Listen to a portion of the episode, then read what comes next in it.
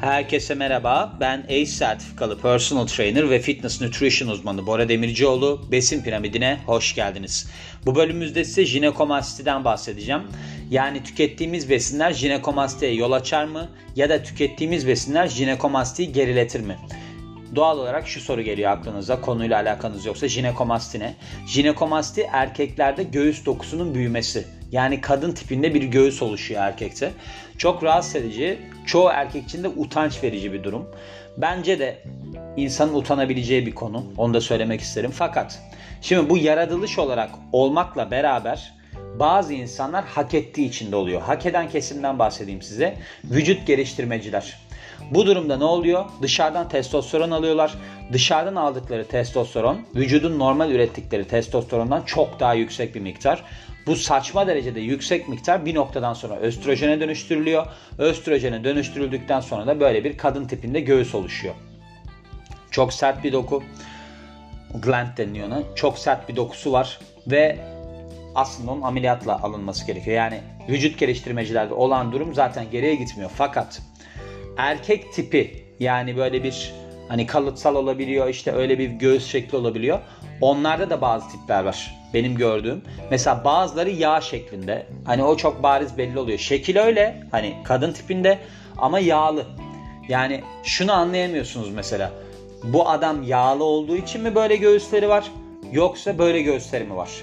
Öncelikle ne yapılması gerekiyor bu noktada? Kilo verilmesi gerekiyor. Yani şu var. Mesela diyelim siz %6 vücut yağındasınız ya da %8 diyelim vücut yağındasınız. Hala göğsünüz varsa anlayın ki sizin göğsünüz var ve demek ki bu diyette falan gitmiyor. Sizin ameliyat olmanız lazım. Ama şundan bahsetmem lazım. Mesela bazı insanlar vardır ciltleri bozuktur. Ciltleri bozuk olduğu için Reokutan denilen bir ilaç var. Onu kullanmaya karar verirler. Reokutan denilen ilaç çok tehlikeli bir ilaçtır. Yani ölüme bile yol açıyor intihar sebebiyle ölüme bile yol açıyor. Ve burada kalıcı hasarlar da olabiliyor. Karaciğerle ilgili olarak mesela hani sarılık gelişebiliyor. İşte bazı ciltte bozulmalar yol açabiliyor. İnsanlar bu ilacı kullanmadan önce bir diyet yapmıyorlar. Hani acaba benim beslenmemle ilgili mi? Ben belki çok yağlı besleniyorumdur. Karaciğeri yoracak şekilde besleniyorumdur. Fruktozdan zengin besleniyorumdur filan gibi. Böyle şeylere hiç girişmeden direkt o ilacı kullanıyorlar. Direkt o ilacı kullandıktan sonra da çıkan sorunlarda belki cildi güzel oluyor ama sonra ne oluyor? Bütün hayatı mahvoluyor. Mesela Lazar Angelov diye ben bölüm de yaptım. Lazar Angelov'a ne oldu diye. Lazar Angelov bilmeyenler için anlatalım. Bir fitness süperstarıydı. Acayip böyle kapaklara falan çıkan, fiziği çok iyi olan bir adamdı. Şu anda spor yapamıyor. Neden? Sebebi aslında ne biliyor musunuz? Bence Reokutan.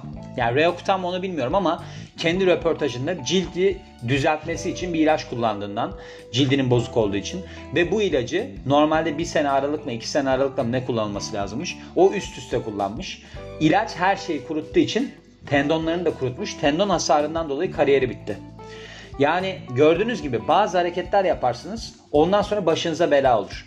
Bu steroid kullanımı da böyledir. Asla kullanmayın. Bakın eğer kafanızda bir noktada bile varsa asla kullanmayın.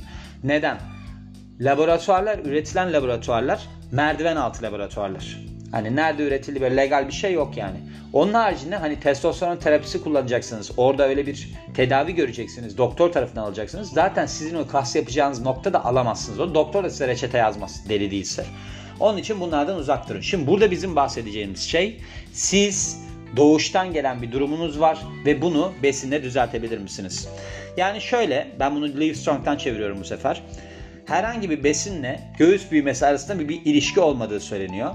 Ve ya da işte hani böyle bir özel bir besin de yok. Hani yediğiniz zaman sizin göğüslerinizi küçültecek diye. Fakat denilmiş bazı besin tercihleri sizin göğüs hacminizi küçültebilir ve genel olarak da kilonuzu düzenleyebilir. Hani fazla kilolu olmamanızı sağlayabilir. Bunun için de denilmiş doktorunuza danışın. Hani eğer ki jinekomasti durumunuz varsa ve nasıl bir beslenme gerekiyor onu beraber karar verin. Şimdi fitoöstrojenler ve jinekomasti. Bakın fitoöstrojenler. Şimdi şundan bahsedeyim özellikle. Sizin hormon seviyelerinizdeki değişim hani demin dedim ya bu dışarıdan steroid vuruyorlar, testosteron artıyor, östrojene dönüşüyor falan. Aralarında da androjen ve östrojen seviyeleri denilmiş. Bunların değişimi genel olarak jinekomastinin sebebi. bazı besinler ki bunların arasında mesela soya besinleri var. Nedir? Tofu, soya sütü gibi. Bunlar fitoöstrojen denilen östrojenin bitkisel formunu içeriyorlar. Buna fitoöstrojen deniliyor. Şimdi şöyle düşünebilirsiniz. Ya bu hani dışarıdan östrojen alıyor o zaman. Bitkisel olarak östrojen alıyor. Ve hani düşünebilirsiniz ki eğer ki böyle bir yatkınlığınız varsa zaten bu benim östrojen seviyelerimi artırdığı için böylece benim göğüslerimi de büyütür diye düşünebilirsiniz. Ancak denilmiş besinlerdeki östrojenler sizin östrojen seviyenizi yükseltmez ve jinekomasti ile alakası olmaz. Bununla ilgili konuşacağım şimdi. Aslında fitoöstrojenler, beslenmenizde yer alan fitoöstrojenler sizin prostat kanseri riskini yakalanma ihtimalini düşürür denilmiş. Bakın şimdi konuşuyorum bu konuyla ilgili olarak. Prostat kanseri, bakın şöyle yapın. Elinizi tutun düz. İşaret parmağınıza ve yüzük parmağınıza bakın. Bilimsel bir durumdur bu. Eğer ki işaret parmağınız yüzük parmağınızdan daha uzunsa o zaman sizin östrojen baskın. Tam tersi ise yani yüzük parmağınız işaret parmağınızdan uzunsa bu sefer de androjen baskın oluyor.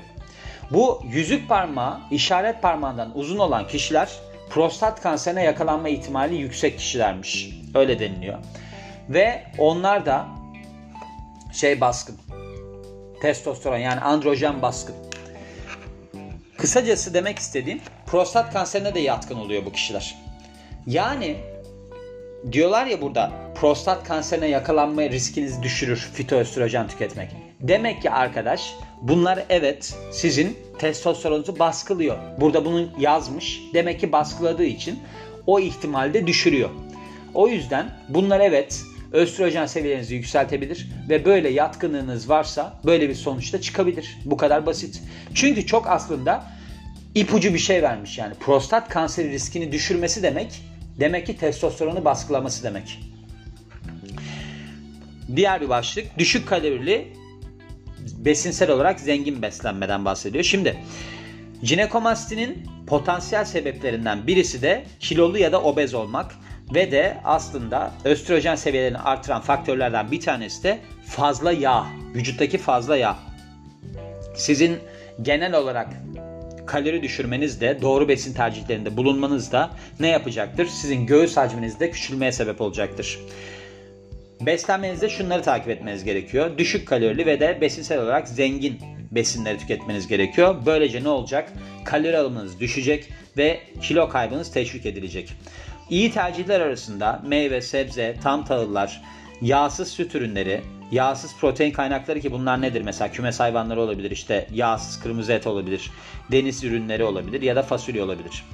Bununla beraber başka bir başlıkta anti-enflamatuar besin yani iltihap önleyici besinler.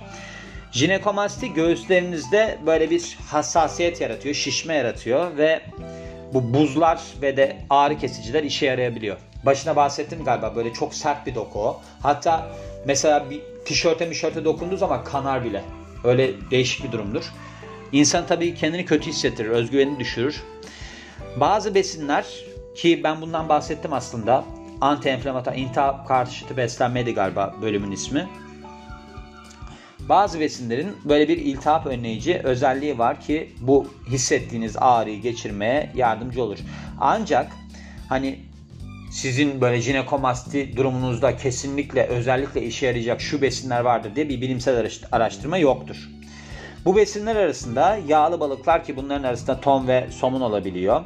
Ve de antioksidan bakımından zengin olan yeşil yapraklı sebzeler, tatlı patates denilmiş. Türkiye'de çok pahalı bu 50 lira falan kilosu. Berries yani çilekgiller, citrus fruit bu da nedir işte turunçgiller ve de yine fasulye örneği verilmiş. Fasulye ile ilgili şunu söyleyeceğim. Ben Body Salon'u internet sistemde bodysalonu.com diye benim internet sistem var. Orada da bu jinekomasti konusunu işlemiştim. Orada şunu derdi. Nane ve de fasulye östrojen artırır diye. Burada sürekli fasulyeden bahsediyor. Aklınızda bulunsun. Fasulye orada diyordu ki östrojen artırır. Diğer taktikler neler olabilir? Jinekomasti ile savaşta. Şimdi sizin göğüs hacminizi küçültmek için kilo ile yönetiminize yardımcı olmak için şöyle bir taktik uygulayın denilmiş. 3 ya da işte düzenli olarak en azından 3 öğün ya da 1 ile 2 atıştırma içeren öğün takip edin. Yani 3 tane öğün yiyorsunuz ve de aralarda da 1-2 tane atıştırma ta- ta- şey yapıyorsunuz, takip ediyorsunuz. Şimdi ben bununla ilgili konuşacağım. Böyle çok fazla işlenmiş omega 6 açısından yüksek ki bunların arasında mesela işte mısır mısır ne mısır yağı olabilir. Bunlar enflamasyonu artırıyorlar ve sizi kötü hissettirebiliyorlar.